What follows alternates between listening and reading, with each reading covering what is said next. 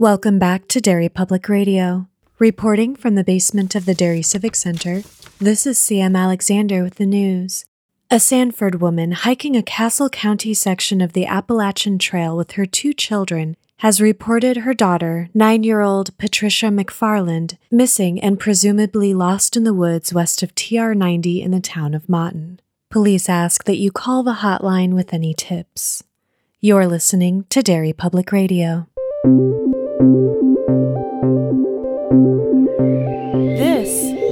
Is Public Radio.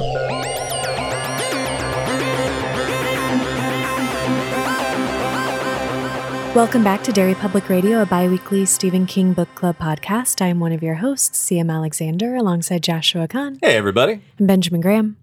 Hey, constant readers. And today we are covering The Girl Who Loved Tom Gordon, another Patreon selection by Kaya Benedict. And we are reading through the fifth inning if you are following along. And if not, major spoilers ahead. And Josh is leading our discussion. First off, uh, I've never read this before. Am I alone? I have never read this one. Awesome. Same. Thi- Awesome. This is like this came out around the time that I was like between my king phases. This I put in the same category as From a Buick 8. They are the like weird little lesser known Stephen King books that came out in the like mid 2000s that I had no interest in reading really. I in this case am was mistaken. Here's what's great is that we are we're on a hell of a run. We had Lisey's story that was a first for all of us. We had from a Mhm. Buick the first of us. This is another first. And I mean, at least for my part of it, it- they've all been pleasant surprises because they weren't what I expected out of them. And this certainly, just by the title, I had no idea what I was getting in for, and I could not be happier. Can I just say real quick? I thought about you guys a lot while I was reading this first part because I was thinking of the last, like, in the woods, freaked me out thing that we had, which for me was the body in different seasons. And I remember really loving that one spooky part in the woods, but I couldn't get into the characters, like all these little boys. I just couldn't relate to them. And we had a conversation about that. Now I'm like, Mhm. yeah, I get this.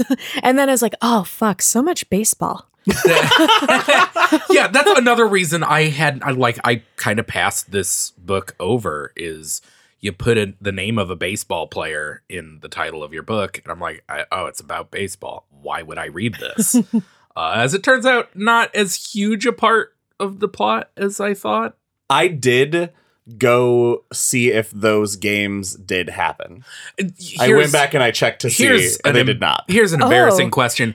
That Tom Gordon not- a real person? Yeah. Yes. Okay, I thought so. I thought so. Also, not quite accurate, Josh. Uh? Go on. Do we? Do you just want me to whip out the baseball knowledge that mm-hmm. I somehow have right Whip- now? Whip out your Are, baseball. are you a big baseball head, CM? no, No. no, we know CM's not a ball gal. not a ball boy, not a car boy. A friend of the show, Jeff Loader, has given me some helpful information about baseball so that I could understand better what I'm reading and not sound like a moron like I feel like I often do. and so if I get any of it wrong or I say something weird, it's my fault, not his. But the first game that we get in the story is actually based off of a real game that happened in 1998. It was Friday, May 22nd. There were only three games that it could have been in this short time span from when the book was published and everything. The second game is fake, and not everything in the first game that happens is like blow by blow accurate, Sure. but it's essentially that game. It's which is- alluding to a real game. That that ending is the same because I did watch the end of that game. I just thought it wasn't a real thing because I noticed that the date was in May. huh. And once we've kind of talked more about what the story is about, I have some fun baseball connections to what's happening, I think. I cannot wait to find out if your thoughts are right. Uh, all right, let's dive into the girl who loved Tom Gordon. We follow our protagonist Trisha McFarland, who on this beautiful June day in 1998, at nine years old, will be lost in the woods. Nice to give us that right up front, right? Yeah, this is another one that wastes no time Yeah. getting to it. yeah, and I love that. It's very upsetting instantly. And if you haven't been lost in the woods before, great. Wait, have you been lost in the woods before, CM? I thought about trying just just to what? What? just to get in the like the listen, I did baseball research. I'm not gonna go out in the woods and see For what that's episode, all save it for episode two. Save it for That's episode two. CM. madness. No, but I I did trek through a, a part of the bike path by our house, ooh, the woods, that I mm. am very familiar woods. with, that I've been going to since I was a teenager. Yeah, the toy woods. I love that one. that, that was comes a great later. phrase. Yeah. And then I went to this part that is like all overgrown and stuff.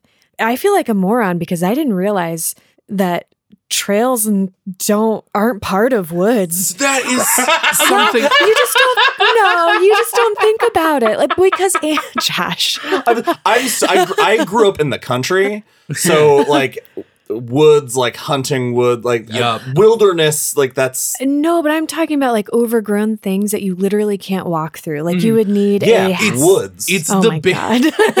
no, it's the biggest thing because I personally, I'm not an outdoor kid. Like I never been, but I was in the the Boy Scouts uh, for a while. So I've been in the woods. I I get how much the woods suck.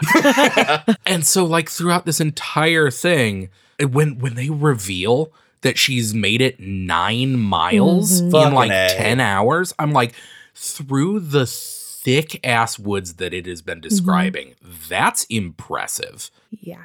All right, let's man. we're, I- There's we are so much- hyped.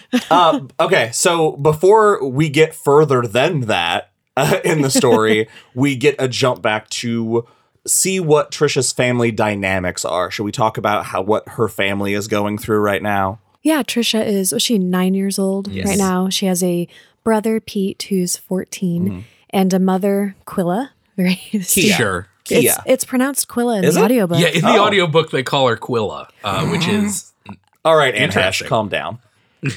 Q. And, and her dad, oh man, I forgot his name. I was doing so well. Larry. Larry. And the interesting thing about Trisha is that her parents have recently gotten a divorce after what seems to be a very rocky split. I find it interesting that we have no idea what I mean, not that the, a 9-year-old would probably understand the reasons behind the Mhm. divorce.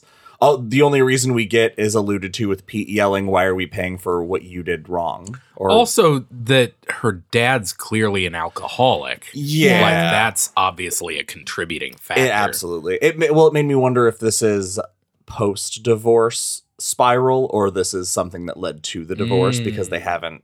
No, it has to have been an ongoing thing because at one point uh, Trisha thinks about how her new house doesn't smell like stale beer. Yeah, way oh, the yeah. old house did. No, you're right. Yeah. Yeah, that's ah, there's so much of that that's a real bummer. Yeah. Anyway, her her brother is 14 and he's an asshole a nerd, like a stereotypical nerd Yeah. that gets picked on a lot and Trisha is just as unkind about it as her mom. like she's like I hate this fucking nerd. She's uh, see, I didn't feel that way about her. No? being being a little sister. Mm, And My brother was a teenager when I definitely was Oh, not. I guarantee my little sister thinks this way about me. It sounds right. It's and I I am sympathetic to Pete because his issue is that um, Q and her children moved away. I'm just I'm gonna call her Quilla because Yeah, that's what I've go been for it. hearing, but I feel dumb now. no, it's it's They- not a name. We'll go. We'll go. or with maybe it Quilla. is a name. Anyway, so I don't know. they they moved away, and he had friends in his old school. He was like leader of the computer club or something. Like he had his clique. King of the nerds. Yep, and now he is a loner and also a nerd, and so he gets bullied and stuff. And mom is not as sympathetic to that as I want her to be, but for me, Trish was just. I feel like she's caught in the middle of Mhm. You know she's wanting going to through a lot Yeah, of shit and like- having to put up with this. and can't understand what he's going through and is just trying to going back and forth. She talks about this a few times, which I really liked between I'm just going to pretend like everything's the best thing in the world and maybe my excitement will run off rub off on somebody else and then just trying not to cause any trouble. One of the big things that jumped out to me, and I don't want this to sound like I'm judging anybody who does this, but it was not my experience. My parents are divorced, and my mom kept her the new last name because that was my last name, and mm. she wanted me to grow up with someone with my last name with me. And so when they make a point that one of the things that Pete hates is that his mom changed her name back, which also that's that's a decision you probably don't make lightly. So mm-hmm. I imagine There's contention. there. yeah, and Yeah. I it's I think that also builds on the why the mother and son go at each other so fiercely because it's clearly things that are not his place to understand Mhm. because obviously she had some very strong Yeah. emotional choices if she was doing that and taking the kids and they move uh, from boston to maine so i don't know Mhm. what that kind of distance is like it's obviously enough to go back and forth every other weekend but still it's jarring for them and so there's a lot of things that clearly the kids don't understand and we don't Mhm. understand Yeah. Yeah, they should be going to therapy instead of going to the woods. And on the weekends that they're with their mom, she has been planning outings. And sometimes it's stuff that she wants thinks is interesting and wants to go see. Sometimes it's specifically for them. But it's usually always the same. Her and Pete fight, and Trisha finds tries to find something to enjoy, wishing she was at home reading a book. I Mhm. love the idea of outings, though. Man, I could never have a teenage boy. I'd piss him off all the time. it's just that, like, she's clearly just trying to keep them occupied and give them new experiences Yeah. and things that are learning opportunities too, and spending time with them instead of finding a new boyfriend Yeah, who sucks it and is- exposing them to assholes. It, it is a very um convincing family dynamic. Mhm. Yes. Yeah. It is you get the feeling that these are pretty pretty real people. You can relate to all of them instantly. Before we get to the trail, cannot believe we're this far and we have not even gotten to the trail yet. But it's in this car ride while she's hearing her brother and mom fighting that she talks about her prized possession. It's her baseball cap that's autographed by her favorite player, Tom Gordon. And it builds on this more throughout this first part of the reading, but you it really that uh, connection with her dad and baseball it turns out to be like such a important thing. That's a thing that like got me like real bad through all this because you know I've got a little Mhm. girl and the way she talks about her dad and then the way she thinks about her dad in those moments I'm like god that's tough. Like yeah. to hope like yeah you hope your kid looks at you as their hero but man you don't want them to have to be thinking about how your breath smells like beer it's it's caused a maturity in her, I think, in the way she thinks, which startles me because I have to keep reminding myself she's nine. She she has her doll Mona on Mm. her lap in the back seat. I was gonna say, really? Because I never for a second in this book forgot that this character was nine years old. but, I uh, think yeah. he does a really good job. yeah No, yeah, I just mean her her maturity when Mm. she's thinking about her dad Yeah. primarily was That makes sense. It was like, oh, you're not old enough to have those thoughts. Yeah, they're That's I definitely mean too by that, adult yeah. for sure. Yeah. Yeah. they're too empathetic to Yeah. how what he's going through You- as an yeah, adult. I she guess. should know anything. She should just be a happy kid. So escaping the way she escapes this fighting is she uh, fantasizes about casually running into Tom Gordon on her way to her friend Pepsi's house. it's so it's so it's such a it's such a nine year old fantasy. Like run and say hi to your hero on your way to your friend's house, whatever. if he touched her hand, she would die. J- just a real quick note, though, I do have to add Pepsi to the list of worst king names. I, I- think. I love it. It's, you're right. It is bad, but Well, every, her name is Penelope, but her nickname is Pepsi. I wish I had a friend named Penelope because I would start calling her Pepsi Nicknames can be for anybody. from now on. I am Pepsi Alexander. That sounds real sexy, actually. Does it? Kinda. it sounds a little corporate for We'll me. let the listeners tell us. yeah. Not Uh, sponsored. Yeah. All right, it's time for uh, also one of my favorite things about this the chapter titles. We're, we're at the first inning. hmm Everything has been the pregame until now. So now we are at the trailhead. Clouds are starting to gather. They've they've got their backpacks full of uh, some snacks, their lunches, ponchos, you know, the standard things you'd need on a trail that is. It's supposed to be just like an afternoons. Mhm. It, it won't be all day, Mhm. and it's rated a moderate trail. But they have a van at the end that'll drive them back Yeah. to their car. So it's long so it's a few hours. Yeah. Yeah. And it's not too long into this trail before her mom and brother start fighting. And she we we get to feel how miserable she becomes almost instantly because she tries what you mentioned earlier, Sam. Like she's genuinely excited because she sees a water pump and she's never Mhm. seen one before, and she's trying to get their attention. She's genuinely happy, and you watch that genuine excitement just be extinguished, Mhm. and you get like, oh, this is this is the kind of day it's gonna be. I could that she's like. They could have done this at home, and I could be reading a book, yeah. Which I really felt like it hit all of us. Yes. and then she refers to herself as the invisible girl which again man Yep. it's um it's the mist it's it's billy kind of all over again not that same severity but making himself smaller Mhm. uh it's that same you, you never want to go through reading a kid doing that to themselves Mhm. uh so the invisible girl needs to pee and so she uh leaves the Hartsfields to wander off Jeez. I'm glad you said that. no, because the first time, well, this is a reference in case anyone hasn't heard these episodes to Mr. Mercedes, Mhm. the relationship between uh, a mother and son. yes But I, I was, I listened and I read because I like to do both if I have Mhm. time. And the first time I listened, I must have been doing something because she references them bickering like lovers, yes Yeah. and I was like, "Oh, are they with a dad?" And then I had to like go back and figure it out. So that that really struck me, Josh. Yeah, that I, the It's same not like that at all. It is not just at all. funny thing, but, but- just that she kept like she says it once and then she says mm. it like two more times in the explanation of that that It's they quarrel like lovers. Something only a child who doesn't know enough about how Ex- well- disgusting the world is could get away with saying. it, it's a thing that she's nine years old and she her only frame of reference for this arguing is her mom and dad Yeah. arguing. Oh yeah, fuck! she's Ben. caught in the Yeah. same loop Ouch. of this. Yeah. I feel dumb that I missed Hey, that. we tried to make it about gross sex stuff, Ben. I'll try harder next time.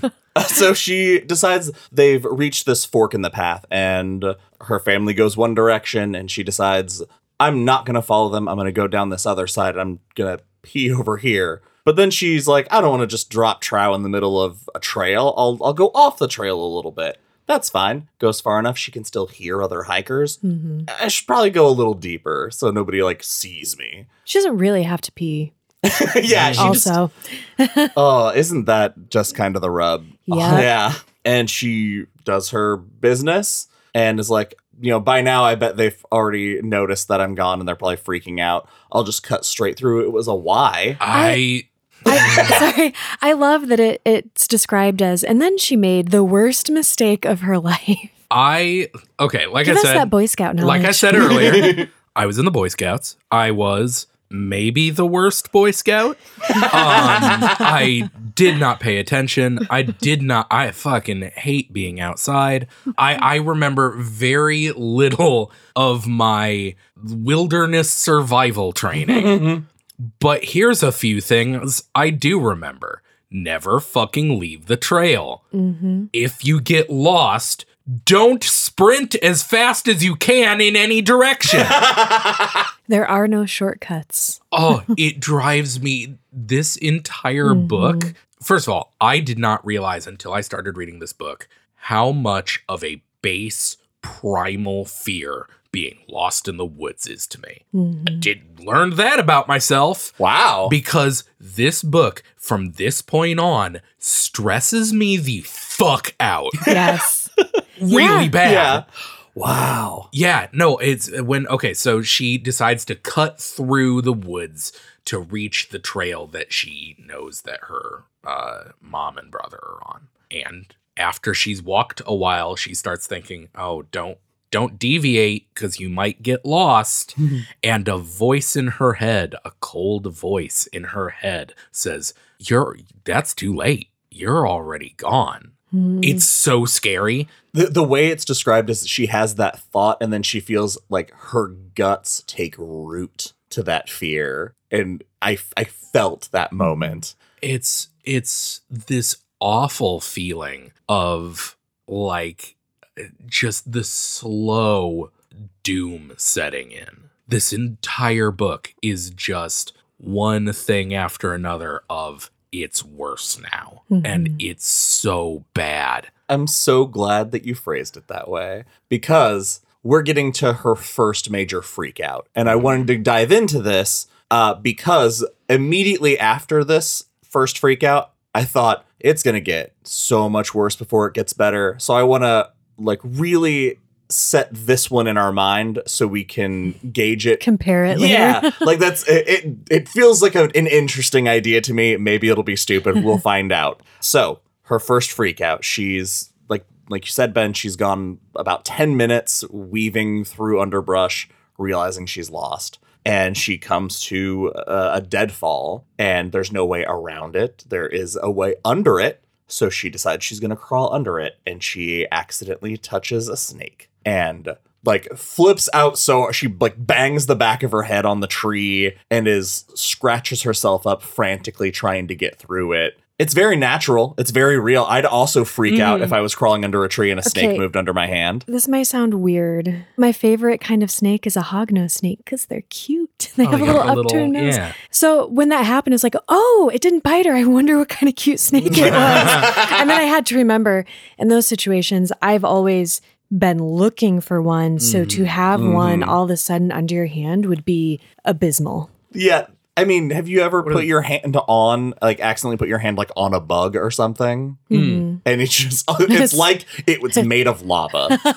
you freak Yes. out so hard. I love the phrase. Uh, she s- describes it as a cold, like a, the feeling of a cold muscle, and I'm like, oh, that's such a yeah, that's what snakes feel. like. Yeah. Yeah. Good writing.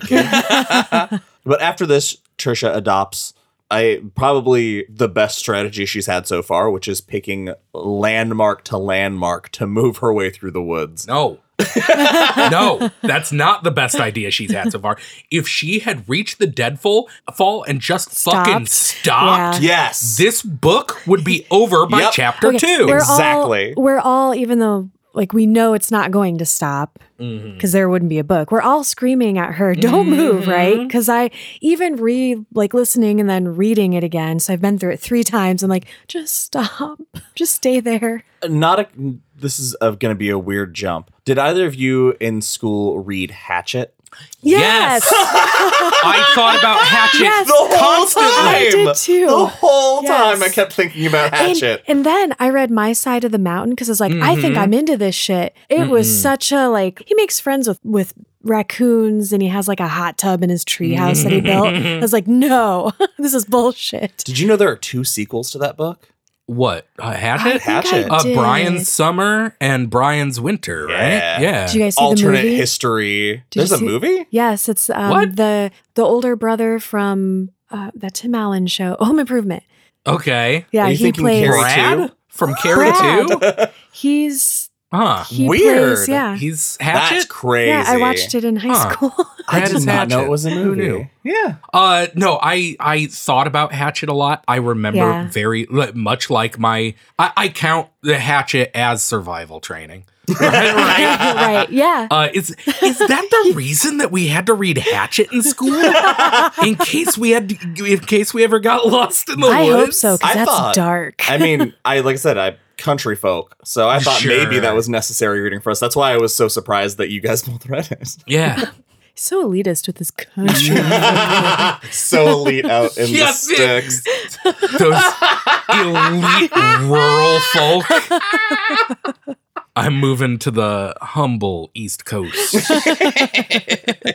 Get away from all these highfalutin country folk. It's about a mile into this strategy of landmark to landmark before she also has the thought, what if this is the wrong direction?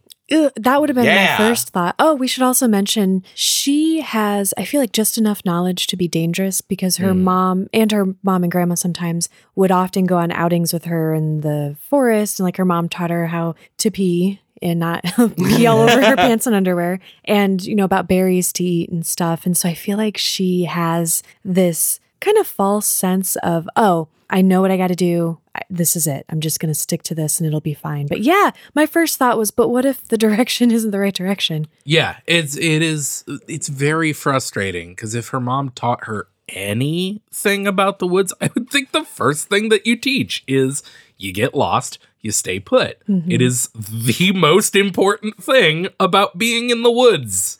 Survival quiz. Oh, Uh-oh. no. On the count of three, I want all three of us to point north. Hold on, give me a second. I have to orient myself. Okay, I got it. All I right. got it. All right. So we're gonna go three, two, one, shoot. All right. You Okay, guys this ready? is riveting This is- uh, yeah, radio. yeah. This is really Yeah, great. yeah, the listeners yeah. will love this. three, two, one, shoot. Hey, we all got it. We did it. We're That's because we we live by the river. Yeah, the it is south of us. the only reason. if you are intimately familiar with the Mississippi River, then you'll get that bit. But it's at this point that she has to actually accept that she's lost because she stops and listens again, hears no familiar sounds that bring her any comfort. And this is the first time she cries out for help. Mm. And the sound of her own voice being so weak in the cry like breaks her mm. Mm. inside all over again. I didn't make a, a cry counter, but this book, if if you were going to create a tally for anything, this poor girl Mhm. it, I feel like at least a handful of times a chapter, it just says she breaks down and cries for a while. yeah, It's so it gets so worse. so for about 15, 20 minutes, she stays in one place, yells, and nothing happens. She has another spiral of sadness, thinking about how scared her mom must be, the public spectacle this is going to be if she doesn't find them first. And in all this panic, she loses track of her landmark strategy, and that's when she's wandered off west. Can I make an observation Yes. real quick though about her thinking about her family? And I have something to say about this in a little bit after we get to the game.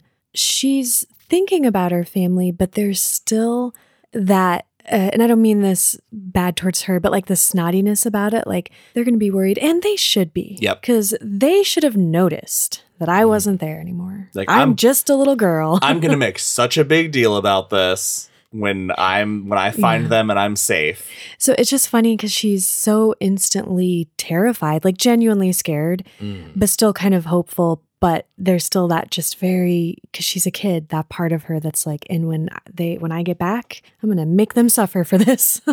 And they don't know she's missing Yeah, yet. says they That's like the haven't next noticed. sentence. Mhm. oh, They're still fighting each other so badly they have not even noticed she's gone. Mhm. And so what it's been at least an hour now, right?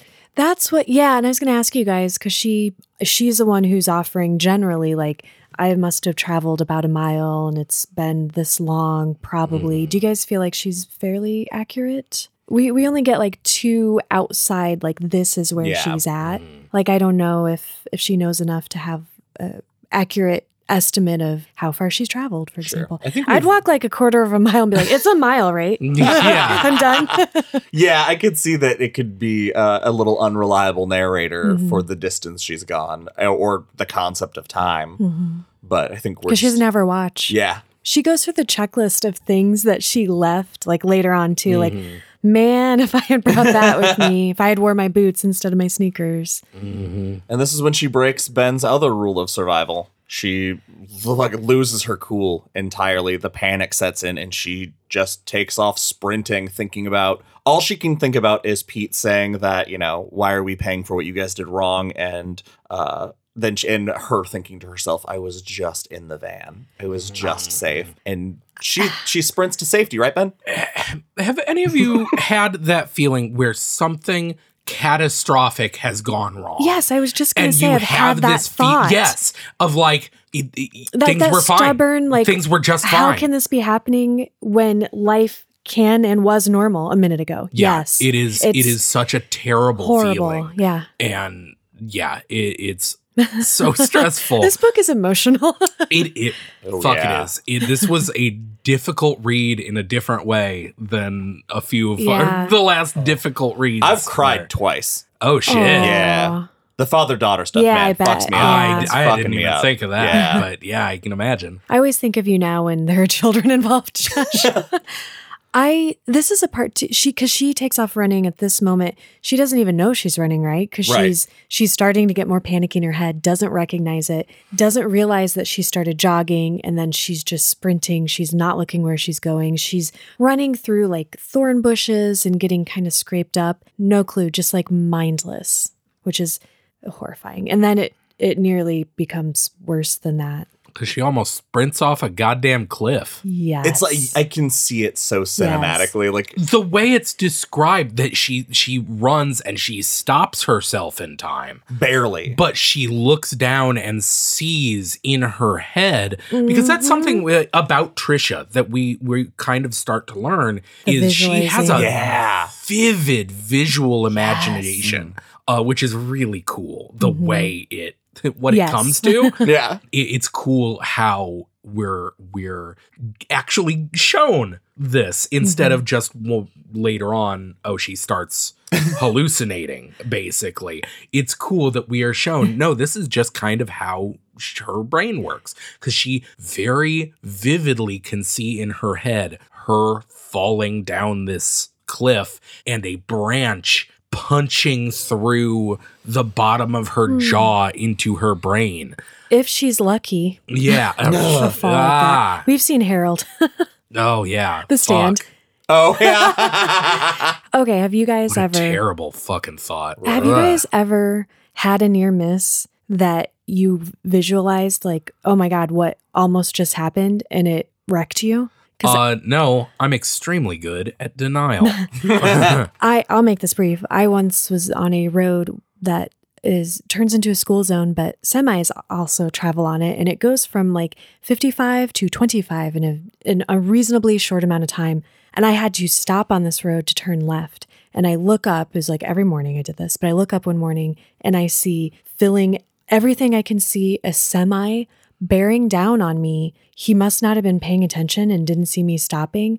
And I gunned it. Like I just slammed on the gas pedal, weaved around oncoming traffic. This is a two lane Fuck. into the nearest parking lot and like spun all the way around. And I could see as I was doing that, he was veering off of the road. That's how close he was to hitting me. He had to drive off the road onto the shoulder Fuck. to miss me. And I stopped and I, I watched him like get back on the road and go back. And I was so scared and angry. I was in my car, but I pointed and I screamed at him and said, mm-hmm. No. and then I but I held it together and then I got I got into the building where I work and I was late because I had to like take a minute to be able to drive again. yeah. And I was like, I'm sorry I'm late. I almost got hit by a semi. And then I saw what almost happened in my head and I just burst into tears. Ugh. Wow. It was horrifying. If I hadn't looked up in my rearview mirror, I would probably be dead right now Fuck. or just not in a good God, way. do you ever think about how many near misses we've all had of like Uh, Don't. just easily? I, I do it all Don't. the time. Oh, you can only do that For if my you do. own sanity. But- no. Uh, I'm invincible. I I've never fainted afterwards, which is what poor Trisha does. That sucks so bad. To I fainted once because I have a- heart thing that's not life threatening, but the feeling of going down and not being able to fight it is really upsetting. It makes you mad because you're like, oh come on, like you have all these conscious thoughts and you're like, but I don't want this. Like no, thank you. and that doesn't matter. It's happening. I've only fainted once in my life, and I don't remember that feel. I remember like looking at a school bus and then looking at the sky. I, I, there, I, there was nothing in between. It was so disorienting. I've blacked out. Is that similar? Yeah, Oh, okay. but that's I mean, but that is what's scary is the loss of time Yeah. that she she's been able to have some frame of reference, Mhm. but the the first time you lose time, you never get it back. That- You know, that's true. Especially Like- not having Yeah. a watch. Yeah. Like Yeah. she had some idea of how long she's been in the woods. If you lose any time, that's out the window. Mhm. You uh, you could have been out there for an hour, or you could have been passed out for who knows how long. right. Mhm. So she wakes up because uh, that storm finally rolled in. We just you knew as soon as King said it might rain, it was for sure gonna rain. and she wakes up to rain dripping on her face and a lightning a lightning strike exploding a tree at the bottom of that canyon. Which Sounds that would have that would have made me stay right there. to watch. Well, just to think like if some disaster is happening, help that's I don't need to start a signal flare. That's a pretty good one. So if you're lost in the woods, you should not set the woods on fire to be found. No, because that's where you are. That's true. She throws on her poncho that she thankfully has, but the bugs, man. Let's talk about the bugs. Thank you. Because from here Th- on, yes. it's oppressive. there are like there are mosquitoes, and I forget what the name like it reminds me of gnats. I don't know mm. if it's a, a different word Yeah, for she calls them gnats or no-see-ums. yeah, that are relentless, will not leave her alone. And I think when she faints, don't the mosquitoes land on her eyelids? Yeah. So she, when she comes to and it's raining on her, her eyes are swollen and she has bites all over her body. And when she puts her poncho hood over her head, the sound of the buzzing inste- insects is magnified. And she was always like, okay, don't slap at them, be like a horse. You got to just mm-hmm. wave your hands at them, wave them away. And she starts slapping at her head. She's like, I got to stop or I'm just going to be smacking myself crazy. It's so, it's like this, this like, it's this injustice to her that never lets up, that's always there.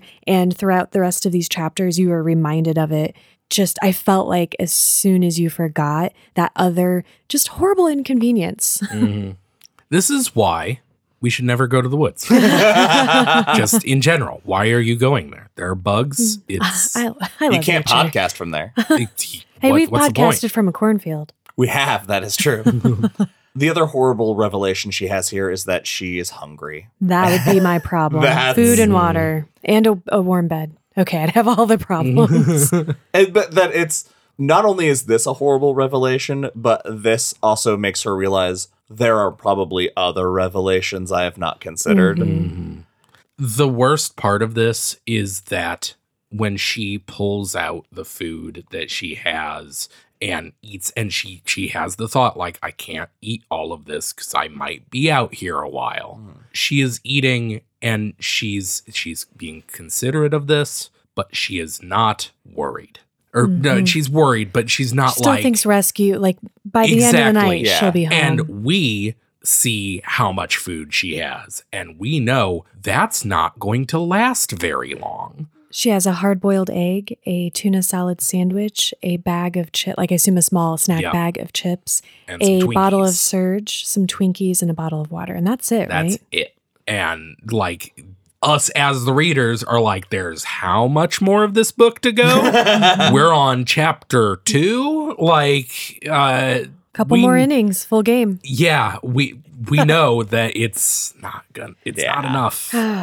It's the, like that survival stuff where uh, from that point on when she took inventory, I was waiting for how King would like s- she drop her backpack off a cliff or something. Like there'd be like some way to lose the supplies Like, that she had when she kind thought she could. Yeah, kind of, so when that next part did happen, I was like, that's how we did it. All right, and, and just the I don't know if it would have meant anything, but that King steps out of his way to say she didn't litter the eggshell pieces. And that would have at least given a sign she was there if somebody had found it. I think it would have because I don't think this is a point where she is out of the range of where the, all the experts are certain she is. Yeah. So I think, yeah, it would have been a trail to her.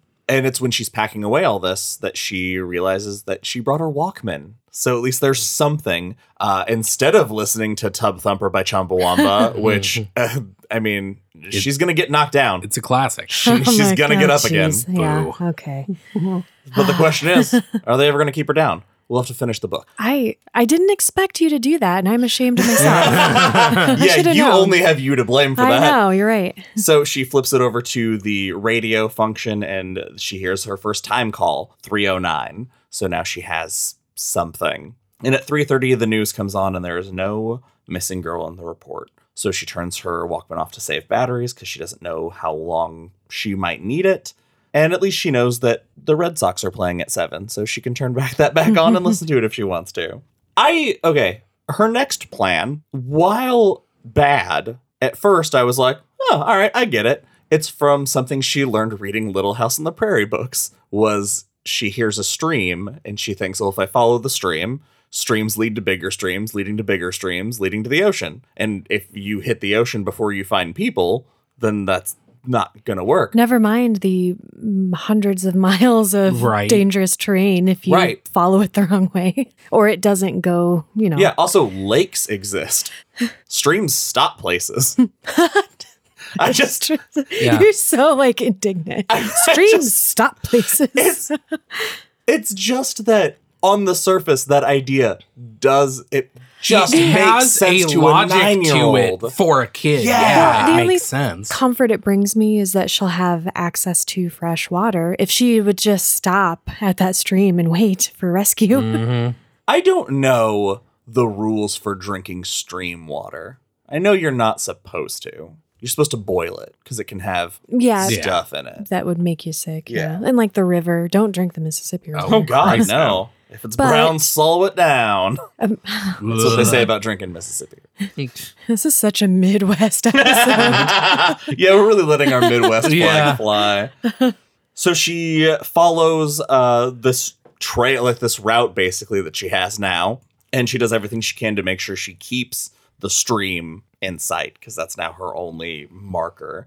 And what's funny is she's going along that bluff still, but she has Mhm. not had the guts to look over the edge yet. And so this time it's coming towards like an end. She's like, all right, I'm going to do it. And she gets down on her stomach and like army crawls. Hmm. and it's like 20 feet. It's so much less. And she's like, yeah, I could survive that. Can, can she? Can she sur- survive that? She almost doesn't. I the the way this part was written, I've never even watching people fall down things like this, like in movies, like stunts. Mhm. I've never really understood the mechanics of how, like when her, so she starts to slide because it's is this where it's slippery? Yeah, she's trying, she decides to climb down the embankment because it's not a Mhm. straight drop. And there are some rocks here and there and some little branches sticking out. So she thinks she can maneuver safely. but it's all loose Mhm. and she doesn't know where it's loose. So she does lose her footing and goes down really hard on her side. And then she starts to slide uncontrollably down. And it's, it's the, it was the point when I think it was her foot like just hit a very lodged firmly rock. And that just sent her body mm, flying through the air somersaulting and I was like, oh God, like that. I know this sounds this sounds so stupid, but it's like that's how it happens. Like, you know what I mean? Yeah.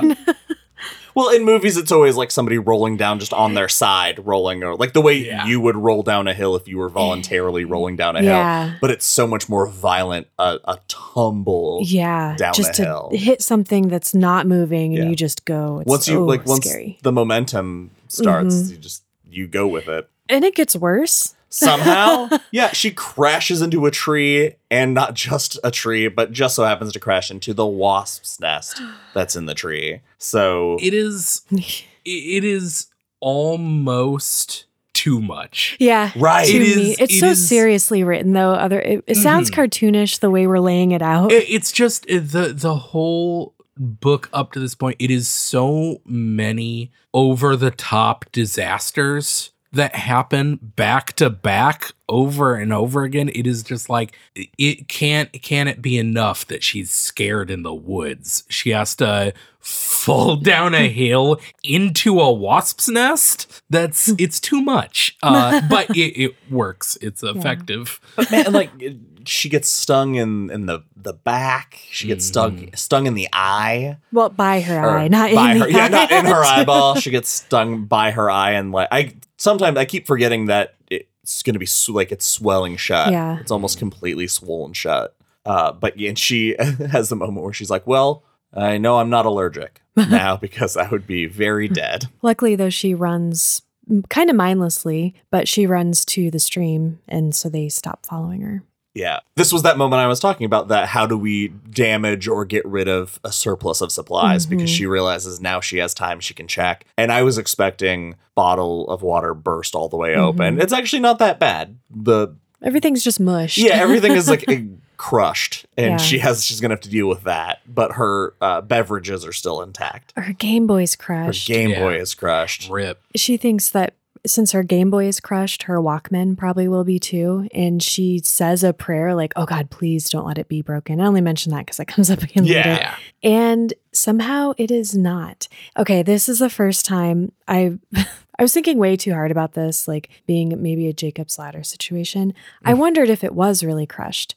And everything we get, like she has a head injury, and everything we get with the Oh, Walkman shit. after oh wow. this is her just hallucinating the game and the voices and that they're searching for. her. That's Ugh, I don't so like dark. That at That's- all. it's- oh not my that. god. have you finished the book? Do you know for sure? No. See? Hmm. She when she does take the Walkman out though, it does work. It's somehow not destroyed. It's a little banged up, but when she turns it on, that's when she hears uh, she just so happens to hit the news report that was reporting her missing. They're searching for her, so she continues to run away from them as fast as she can. It's the I I kind of get the the fact that She's tr- she thinks she's is- well- rushing to meet them. Yeah. and, and it's getting dark. yeah, she and- she's bound and de- determined Yeah. not to be here at night and it's like, "Oh, girl." it is very clear the moment she's like i cannot sleep here at night is also the same moment you feel like she knows she's sleeping out here tonight Mm. so she and it's just a nice touch that she's not only scared of the dark but she is still scared of the dark in her room where there's a street light outside so you just know that wilderness darkness is not going to be kind Mhm. to trisha so she finds this crescent shaped clearing that she can hold up in for the night and she sits down on a tree and CM, since you talked about it a a little bit earlier, the praying about her Walkman, she tries to pray now, Mhm. and and it feels forced. yeah, and we get some we get a little thing with her and her dad where she had asked him, This is the first time we actually get descriptions of her dad. Yeah, yeah. Because it's been, he's been built up to be like, it's very obvious how important her dad is, Mhm. but this is the first time we actually see her interacting with him. It made me kind of sad though, because I feel like I could tell he was drunk in this conversation. They're eating ice cream and she's asking, Do you believe in God? And the way she describes him just like drunkenly, slowly answering her, she describes it as this moment of she felt special because he was taking the time to really think about answering her. It was like, this is where I cried the first time. Oh, Josh, I'm sorry. Uh, Like I, the idea of having this conversation with my child broke my heart. I do have to say that for the most part, even the childlike kingisms that Trisha Mhm. has usually put into the mouth of Pepsi. yeah. Um, I love Pepsi. yeah. E- even those are not so offensive that I like remembered any of them. I was just like, okay, she's nine, it's fine. She has She's- catchphrases. Yeah, it's whatever. It doesn't bother me uh, Yeah. in this case. But this scene does have one of the worst bits of writing that I've ever read. Just it's a single line and it made me go back because I was like, the fuck does that mean? It is she she is flashing back to just a few weeks ago when she was eating ice cream with her dad and asked him, "Do you believe in God?" And there's this bit where she says, he said, God, like it was some new ice cream flavor. yeah. God, vanilla with God instead of vanilla with Jimmy's. And I'm like, that means nothing. Stephen what are you talking about? What are Jimmy's? Sprinkles? Sprinkles. I didn't know that. You did- yeah, the sprinkles. They're called Where'd you- Jimmy's. That's so cute. Yeah. Who calls them that? Like 80 year old men? Me? I stand by it. uh yeah it was just that it, it- most of the book is pretty pretty Yeah. good but that one line i was like that what terrible what did you guys think of his his answer? What he believes in, the subaudible. i actually love this Yeah. uh that th- pretty close to my own Mhm. beliefs uh on the matter that Yeah. like Energy. god Yeah. is the the the stuff that makes the stuff happen like don't Yeah. think about it too much it's beyond our understanding there is or isn't i don't know It's this moment's so cool though because it sets up something that happens later when things are really bad and she's like lamenting essentially that God is just this kind of like ignorant Impersonal. energy. Yeah, it's Yeah. not looking out for people. It's Mm-mm. not making decisions. It's just something that exists and cannot dictate what happens to her. She has no control over that. And I really loved that moment too. It was cool. this is the the part that messed me up was that it breaks my heart that while he's giving this answer it, it's interesting because she is listening to him with uh, all of her attention because it's her Mhm. dad and she cares about what he has to say but it's also while he's answering that she's thinking about how far he's fallen about the the lawn isn't cut and he she smells the beer on his breath The swing And set, the she swing still set swings is- on just to make him happy, even Yeah. though she's too big. uh, that you can you can tell that he is he's given up. Mhm. Like she can see that her dad has just stopped trying. And that answer didn't satisfy her. It wasn't what she was hoping for. So he's on his way back in to grab another beer. And she calls out like she describes it as it's almost like looking back on it now something made her ask again which i thought was neat Mhm. And he she says but do you believe in anything else? And he's like that tom gordon can get 40 saves this year. Like that like oh your heartthrob tom gordon will get Yeah. 40 saves this year. And the fact that it was so not the answer she was expecting surprises laughter out of her and then she also just feels love for her Hmm. dad because she because he recognized Tom Gordon as her heartthrob, Yeah. which he is, and he's being nice about it and not teasing her, and it just a, re- a real nice wholesome father daughter moment that is. also makes you realize that how far he's probably fallen. He's not far off on the game though, because he's it's 44 in real life. Oh, really? that time- Was it 44 that year? Mhm. God, they play so many goddamn games in baseball. Seriously, so many. So this doesn't really help her right now. She can't pray to the subaudible and she can't do anything else, so she decides to listen to the game. Do you guys want to talk about the the game she listens to? CM, do you have No. any baseball facts for us? I will. CM, please make this interesting. Because I- otherwise, this was a huge waste of my time. you didn't tell me I had to make it interesting. okay, so I'm gonna do my best. Forgive me if I fuck it up horribly. I want to spend a few minutes talking about the games because I do think they're applicable to what's going on with her situation. We have the first game, which we we're getting now, and we'll get the other one a little bit later. In this first one, this is a very exciting game. It's a nail biter. There's hope in this game, kind of like there is for her still at this point. Like she she knows, but it's not fully sinking in. She Mhm. still kind of has like those childish ideas of, "Oh, I'm not going to have to stay the night in the woods, am I? And even though several things happened in this game as she's listening that could have meant a loss, the things kept getting stacked against the Red Sox, like the single that Williams did. Baseball Sure. I'm doing my Hit. best. Hit. And they were down by enough that statistically they could have very easily lost the game. Mm. And that's why when she starts listening to this, she's disappointed because she's like, oh, I'm not even going to hear Tom Gordon. Like, he's not going to come in. And he comes in and somehow he gets the save anyway.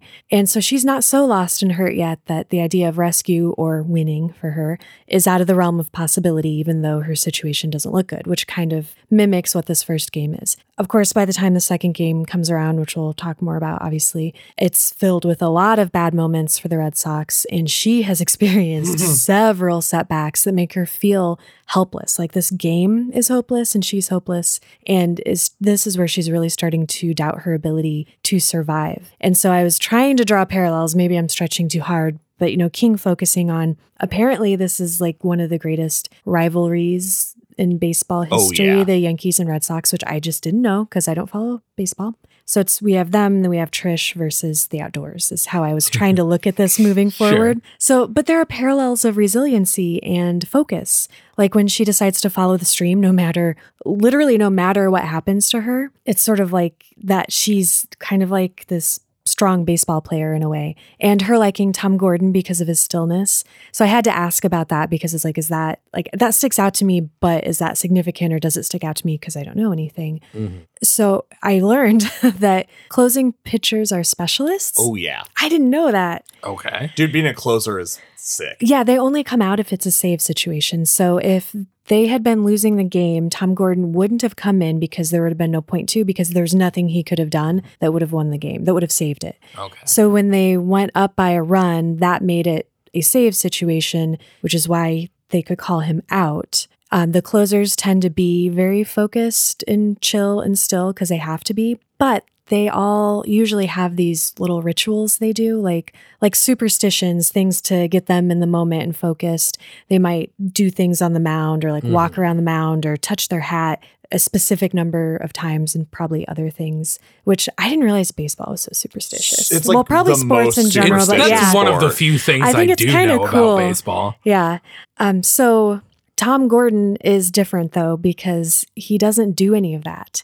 And when I understood that, I wondered again, maybe I'm really stretching, but is that uncharacteristic stillness, which I'm now reading as stability because that's the opposite of her home life. Is that why she's drawn to him? Because she, I think she has a lot more problems than we see. Things mm. common to a mm. divorce, but I think she's just the sadder kid than than what we're seeing in her head, what's been made obvious to us so far. When things are starting to go bad, I think we I mentioned this a minute ago, she doesn't think of her mom or dad or brother for comfort. She doesn't wish that she could talk to them. She doesn't even really miss them yet. It's more like that sassy, like, oh man, what are they going to do? Mm. She thinks of Mona, her doll. Like she thinks of a doll for comfort before her family. And she has nightmares later about her dad being mean to her while drunk. That's and, definitely Oh, God. there's something there. Yeah. yeah. Uh, maybe it's the fact that a scene with a drunk dad and a wasp's nest is bordering on Uh-huh. self uh, plagiarism, but it's oh later too she doesn't she's not missing her parents so much like she starts to think about him and kind of miss him but who does she focus on? Like who does she envision in her head and who is she having these imaginary conversations with? It's tom gordon which goes to something you mentioned earlier i think it was ben mm-hmm. about her ability to really visualize. Mm-hmm. As i've been told that base a lot of baseball fans like listening to games better than watching them on TV because they're not so fun to watch on TV. They're really interesting to listen to, especially like the the announcers back in the day don't just narrate what's happening, but they make it like this really intriguing, interesting, fun thing to listen to. yeah, like Brockmire. Everybody should Trisha- watch Brockmire. It's a good show. Trisha knows the players so well that she is, while the announcer is talking, she is picturing all the little moves that they all do, which I don't know if that will come into play more later, but it's just really neat that she could do that. And then I'm not going to go into it, but I have baseball facts about what actually happened in the game this is based off of. I'm not even going to try though. Save it for the outro. But yeah, what? Oh, yeah, sure. Here's your baseball. I don't know. What do you guys think of of any of that? That was a lot. Sorry. Uh, no, it's good. Yeah. Uh, Uh, first thing, I love the idea of her. So I, I'd been thinking about her love of Tom Gordon, Mhm. and obviously it's from her dad because her. It's clear her Mhm. dad is a big Sox fan, Mhm. and closers are very, very important in baseball. So she he already had a status because her dad, Dad liked him. him. Yeah. But then now that you say that thing about stability, I bet like that's uh, on a level she doesn't realize she connects to it. I bet that that really resonates. I do. I hope that we get more. Uh, this is weird for me uh, to say, but I do hope that if we do get more baseball, that it is a parallel. Mhm. I, I, because I honestly zoned out because I did I cared too. so little about. that's why. I that's Sure. why I talked to someone about it because I'm like I I listened to it and I'm like crap I got to rewind because nope and then Yeah, I read it and I was like I was thinking about something else while I was reading this. Yeah, it's so much more interesting to think that this is that this serves a narrative purpose. Yeah, well, and it has does. to too because of the the chapter titles and like Mhm. everything. Like it, there has to be more to it. I love it because you thought way too much about Oh, it no. and Ben zoned out for the baseball. I can tell you Yeah. exactly why this is so important this this first game. Tom Gordon is a stand-in for her dad because her dad can't be that dad he was before. Mm. because it is she first of all she puts so much importance on Tom Gordon but when he does come out uh, she even does the thing that um in the the last at bat uh, it's Darryl Strawberry uh, who is Oh, from The. Simpsons. from from the Simpsons known known Simpsons cameo actor and he gets a full count which is two ball uh three balls two strikes and she absentmindedly knocks on the tree while she's listening and it's earlier mentioned that every time there's a full count her dad knocks on something wood so those things like she is connecting to Tom Gordon but she is also absentmindedly echoing her father and those like things that she's learned from him. So that's where like I think that route is going and it's also she puts astronomical importance on this game because mm-hmm. when he comes out she says if he, if Tom Gordon can get the save I will get the save. Mhm. so if he gets the save here I will be saved. Mhm. and again I think that's a, a, a standard like you're you're a lost kid, you you like you want your Mm, mom or your dad, and if her dad is that person who's important to her, she wants that's who she wants to feel safe by, and Uh, is this the point where she has the thought maybe all the bad stuff is done? yeah, Do you do you Mm. remember that? Because that line um killed me Mm-hmm. Yeah. because she has this thought of like uh, all this bad stuff, but maybe the the worst stuff is behind her. That's- and the the second she says that, you're like, oh no, no, it's well, not. it's funny she says that because she gets mad at the announcer who says something about the the guy coming that up he's to bat. Yeah, she's like, "Oh, why Uh, would you say that? Now he's going to be dangerous." Also, yeah, I forgot another major point that when she's listening to this game before the Sox come back and it's clear that Tom Gordon is going to come out, she still cannot turn it off because she takes comfort in the subaudible. Mhm. Yeah. She's listening. She is dialed in on all of the crowd noise that if she were normally listening would be the subaudible. So she's also oh, that's cool. following her dad's like I'm telling you, it's her dad. We never explained what the subaudible Oh, is. yeah. It's just the he, he her dad talks about when you're you're in an old house, you're, you're in the house.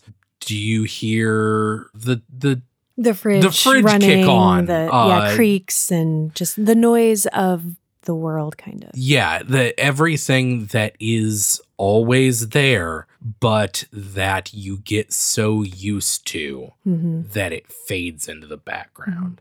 It, I think it's just a really cool way of like we're constantly surrounded by the the world is full of beauty and terrors and all of these enormous emotions uh, and things in the world that we just in the course of day-to-day life are like "Mm, that's too much to think about uh, and it kind of fades into the background once she gets put into this position where all of the, the she has to dial in to the subaudible because it's all there is all there is. out here. I don't know. It's a cool idea. I like it. So before she goes to sleep, she gives one single point to the sky, which is what Tom Gordon does when he gets the save. Just a simple gesture, nothing fancy. It should be a moment of like triumph because it's this triumphant gesture and she just mentions how much more alone it makes her feel. Yeah, Bummer. so bad. Luckily, she'll be safe. Oh, wait, there's something large breaking branches that can be heard in the distance. Mm-hmm. And that's all we're going to get from that for right now. Next, we got a, a King Dream sequence. We touched on it a little bit, but any any additional thoughts on the King Dream sequence? Well, now that Ben has put Jack Torrance in my head with the wasps, yep. I'm I'm thinking of that kind of per- unique parental cruelty. Mhm. Yeah. It's kind of one of those dreams, and I couldn't tell at first. I was like, is she dreaming about something that had happened, or is this just a nightmare? It could very well be something It's- that happened. It doesn't Could be really- either way. yeah. because she she thinks that like normally dad isn't mean but right now he's being mean to me Mm-hmm. and he's just kind of berating her for not wanting to go into the cellar to get him a cold beer Mhm. which is absolutely something i can imagine he has done and she just is so adoring that she doesn't think about it Mhm. I just realized that earlier we talked about uh, that she's so happy that she he thinks she's like he knows he's my heartthrob and he's not being mean about it. Does that mean he's been mean about it before? Maybe. That's I don't like that. Like I said, I think that's why her family are the last people she thinks Yeah. about for Mm. comfort. So she wakes up in the night disoriented and crawling out. She sees how messed up she is in the reflection of the water. One of her eyes is pretty much swollen shut. The, everything hurts when she moves. There's the that voice, that cold traitor voice in the night here too, that also tells her that there's something out there that is waits for the lost ones, and it's just waiting for her to get more afraid before it comes Slender out. Man. I love she she describes this voice as gleeful on top and cold on the bottom. Mhm. And the the voice acting of this voice extremely good and Heche nails yes, the, the book she I can it's outstanding. I had to rewind and listen to it again. It's like, "Oh my god, she just that's the best bit of voice acting I've ever heard." Wow. she's, It's amazing. Very, very good. No, this part scared the shit out of me. I, I hate Yeah. this. I don't like the woods. I don't, I don't like monsters. No, I like monsters. Monsters are pretty cool. but no, it's this this she had uh, this cold voice that is mocking her in her head. It says, you know, just keep looking. Any second now, you'll see its face. Mm-hmm. And just imagining being in the middle of the woods in the pitch black of You don't recognize night those shapes and shadows. and j- I can see it so clearly Mhm. in my head. Just a monstrous face suddenly appearing. Nope, Mhm. nope, don't like it. It Or a gave bear. me it gave me real like uh long boy energy Uh, of the I don't know. there's this thing in the woods and she even Mhm. it even says like y- you will go insane the second you see it and you'll die laughing It's because that's what crazy people do. it's so scary, yeah. Mhm. but it's human, right? We're gonna get I to think- I don't. I think it's human. what. What do you think, CM? I don't know. Seems finished the book. She's trying That, to tell us no, that would be as much trouble as she's had making her way through. Like too much It effort. That's not- too much effort to kidnap a kid. There are other available children around. that misdirect is so pointed. I also we will get there. okay. This episode is so okay, long. let's move on. Oh my god! We're not even close. So, um, I want to ask you guys. This is another point we get. Uh, we've had a few periodic check-ins with the outside world, with what her family's been doing. Mm-hmm. It was really that that one at the top, and then it didn't happen for a long time. And I didn't even here catch the one at the top. I think because when it happens here, it blew my mind. Yeah, I, w- I was like, oh fuck! I didn't realize we were going to change perspectives at Yeah. all. I wasn't expecting it. well, how are you guys enjoying that? Is that enhancing things for you, or do you wish it was not happening? Is this Where- or they're in the hotel room? yeah, It doesn't bother me. It's just a such a brief moment and it Mhm. honestly it doesn't it doesn't pull me out and it doesn't take Mhm. me away from what she's going through or ruin any like tension, I guess. I, I I think it adds Right. tension. I think it's incredibly effective because suddenly we get this sh- chain shift of perspective, and we find her parents, uh, her mom is in this hotel room being looked after by the police, and her dad is flying in to to uh, be with the family, and we find out that there have been search parties, Mhm. trained woodsmen hmm in the woods with dogs all day, and they have not found her because she is nine miles away from their primary search area. It is it, it is so effective yeah. yeah. at immediately making you feel hopeless. Mm-hmm. Because you are suspecting that as she's making her way through the woods, but I think part of you is like, maybe she's Yeah. going parallel to something useful. No. no, having the definitive like no, she's. yeah. She's fucking lost. Mhm. after we check in with the family here, we cut back to where Trisha is, and she is yelling and begging whatever this thing is to not get her. She's just a kid, Mhm. and it listens. She hears the branches break, moving further and further away, and she pretty much just counts her blessings, crawls back under that tree, and she imagines Tom Gordon watching over her. I just love that she asks Tom Gordon the secret to closing and she, uh, it, this is again her very active imagination. She imagines first that his answer will be like God or practice or something like that, but it's actually this very great detailed thing, which I absolutely love. That, and it's basically uh, his his uh, secret to closing is you got to let them know you're the guy. Yeah. They're not the guy. Like that fucking rules. that made me excited for the second half of the book. Mhm. Like that has to be that has to come back in Yeah. because first of all, Trisha if if this book ends with Trisha fucking lost in the woods, I'm going to lose my entire goddamn mind. yeah. So this has to play into like Mhm. the finale. Mhm. Her there there's going to be a part where she stands up and shows someone that like she's the guy. Yeah. And I Mhm. fucking love that. I'm excited for that. I do want to this last check in with the family before the end of this chapter. We just get that the dad has shown up, mom and dad had sex. None of that matters. What really matters is her brother Pete, who's in the adjoining room and Yeah. is having this the dream. And I'm sure this isn't a dream. Uh, he's thinking about fighting with his mom on the trail. And the only reason he turned back from his mother was so that she didn't see that she landed a blow that made him start crying. And through tears rough. he looks back and sees that she's gone. So that's like we get a hint that that's how they found out she was gone. And so gone that it's like he never had a sister at all. Yeah. Mercifully, she sleeps through the day, but when she wakes up, her body feels like shit, of course. And things go from bad to worse because the stream has turned into a bog with a bunch of dead trees. Clearly, a fire tore through here. And this sucks. yeah, it's that realizing she decides she either has to push on, but she can always turn back. And then again, No. King with the most people don't consider that when things get too far that they should turn back, they've gone too far to turn back. Mhm. Yeah. And this, we don't have to go into the blow by blow because it's a lot of her slogging through this. It is just if there is one thing, uh, another thing, Ben Graham's survival tips: don't fucking get your feet wet. Yeah. Uh, just, I mean, just being wet in general Mhm. is the worst. That's so, it's so demoralizing. It Mhm. just feels, at least for me, I yeah, no, it's awful. hate it. Mhm. And once she is getting into this bogland, you're like, Mhm. oh, she's gonna wade out into it, not have any way to to not completely soak everything.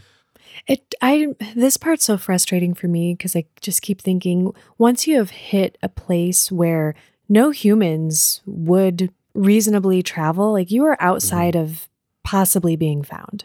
Like, Yeah, oh- don't pursue that. Also, uh, not that I'm a fucking trained woodsman, but up to this point, she's been leaving tracks. You can follow. fuck. You can follow Mhm. someone through the woods. Once you enter a bog, you're not leaving a trail.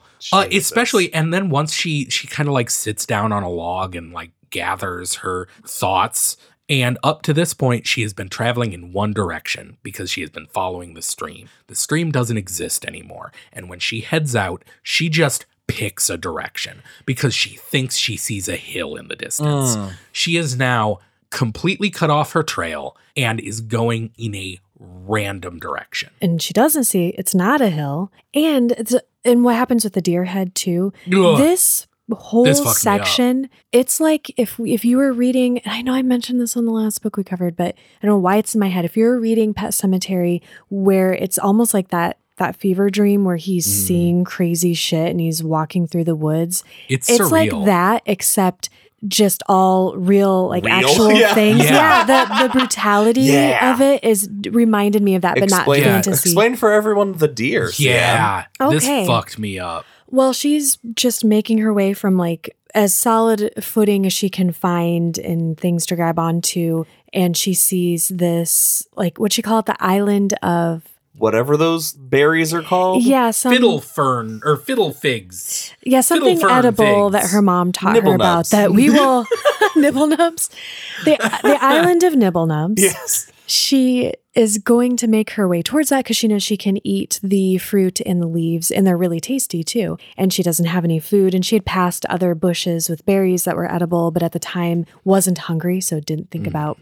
creating a supply. And she starts to get over there, and it's, and again, like bugs have just been on her this whole time, but she sees just like this mass, this swarm of flies and other insects, and blood all over this like little she describes as like this island of this edible Yeah. nibble nubs. Nibble nubs Thank you. Yeah.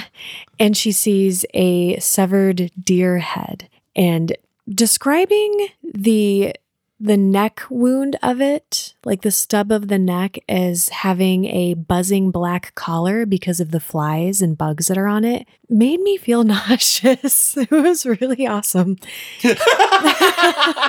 and and so she's like, "Well, fuck that. I'm not getting those nibble nubs." So she finally like makes her way further on and then sees the rest of the carnage of this deer. And she's also been seeing or maybe it's like right after this where something has like slashed. That's why I wasn't sure it was a mm, human. Yeah. Has slashed this tree like she describes it as it was in their way or its way and it just knocked it over. Yeah, and also the the body is in two halves. Yeah, why The deer body's in two halves, and the head, and that is like it's not a casual distance away. it to her it seemed like something did that to ruin her opportunity Yes. to get that food Mhm. supply. I love It's- that. It's it is- so spooky. Yeah. intentional and it is so it's surreal it's uh, great i when it's it wasn't until she reaches the second island that is how far away It's, it's significant. Mhm. a significant distance away she like finds an hour. another area with these nibble nubs and she finds the body Yeah. Like, Also- wh- why? if if nothing else, any other type of predator other than bugs have come at this thing yet, how recently was it left there? Sure. Like where's whatever did that? How far away is it?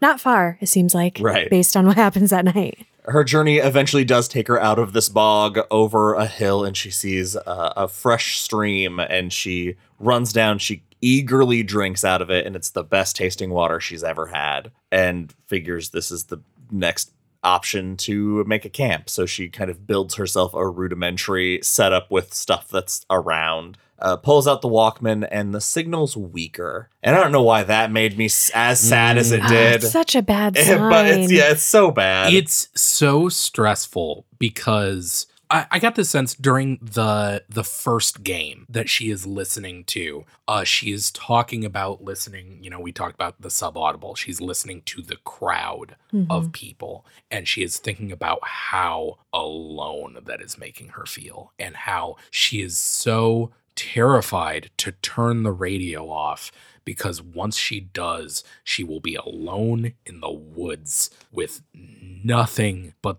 woods noise. And having the radio starting to not work Mhm. is such a huge, like, th- the feeling of approaching the end. Like, so much of this book is just slowly listening or slowly reading about a little girl dying in the woods I was just thinking starting to feel that yeah. way yeah and it, it's so hopeless and like just the the static on the radio is just a sign of it will be worse. This whole this last chunk you it, it does have that it can't get worse and then right here it proceeds to get back to back worse because uh she cannot stop vomiting and shitting Mhm. and it just burns and it's terrible and she's pr- already dehydrated. she's already Mhm. dehydrated um a call has come into the main police station about a uh, the caller saying that Trisha has been kidnapped by Francis Raymond Mazerol, who will rape and kill her in a few days if they don't catch him. Gives him gives them the car and says they're probably in Connecticut by now. Quick question for you guys. Yes. This is the other part that,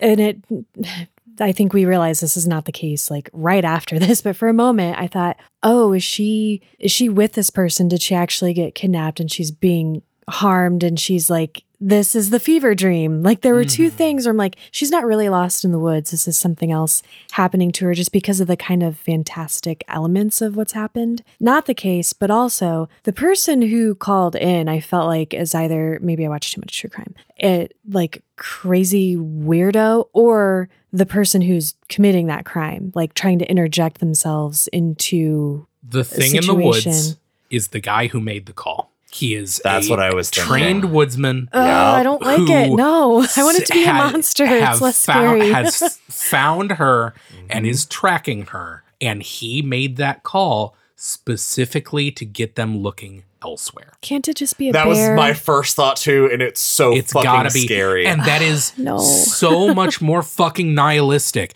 it, this book is bad enough when it is like i said a little girl dying in the woods that sucks but adding the oh it is not just nat- this is not a little girl versus nature it is a little girl versus oh on top of it humankind is evil and awful it's a bit much I'm gonna stick with my supernatural bear theory. We'll find I, out. I'm who's- honestly, I would rather. I would. I know, ra- I know. That's why I'm sticking Yeah. with it. Josh, you look really sad. well, uh, Oh the third God. terrible thing that happens is the Sox lose. Bummer. Jeez. that would have gone better, but you really jumped on me.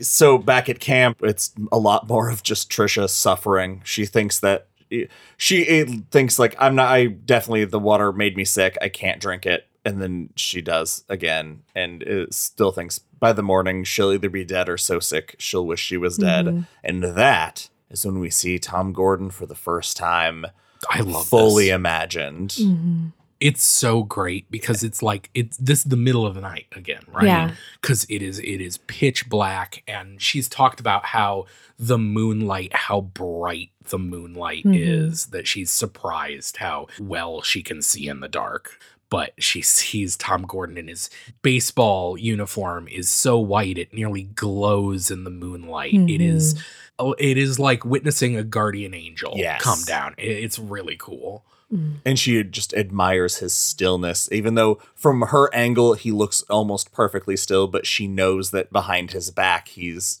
twirling the ball, finding the placement of his fingers on the stitches, waiting for the pitch to be called. And she decides she's going to emulate that stillness because she is having hot and cold flashes. So Mhm. she's sweating, but she's also has her teeth chattering. She's all miserable and she focuses and she stabilizes herself and becomes a mirror of her idol and she she manages to get back to sleep and as she sleeps something came and watched her and it watched her the rest of the night and when it left it didn't go far The bear. The bear did it.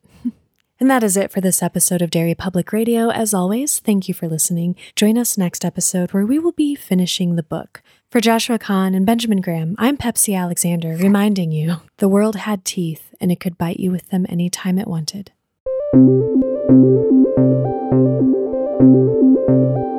Hey everyone, CM Alexander here. Thank you for listening to The Girl Who Loved Tom Gordon Part 1. We hope you enjoyed it. Let us know your theory on what's chasing Trish through the woods on our Facebook or Instagram at Derry Public Radio or Twitter at Derry Public, and you can send us an email at derrypublicradio at gmail.com. Don't forget to check out our Patreon page for bonus episodes and early releases. Search Derry Public Radio on patreon.com and our Etsy store for all kinds of awesome merchandise. That's all for now, listeners. Goodbye.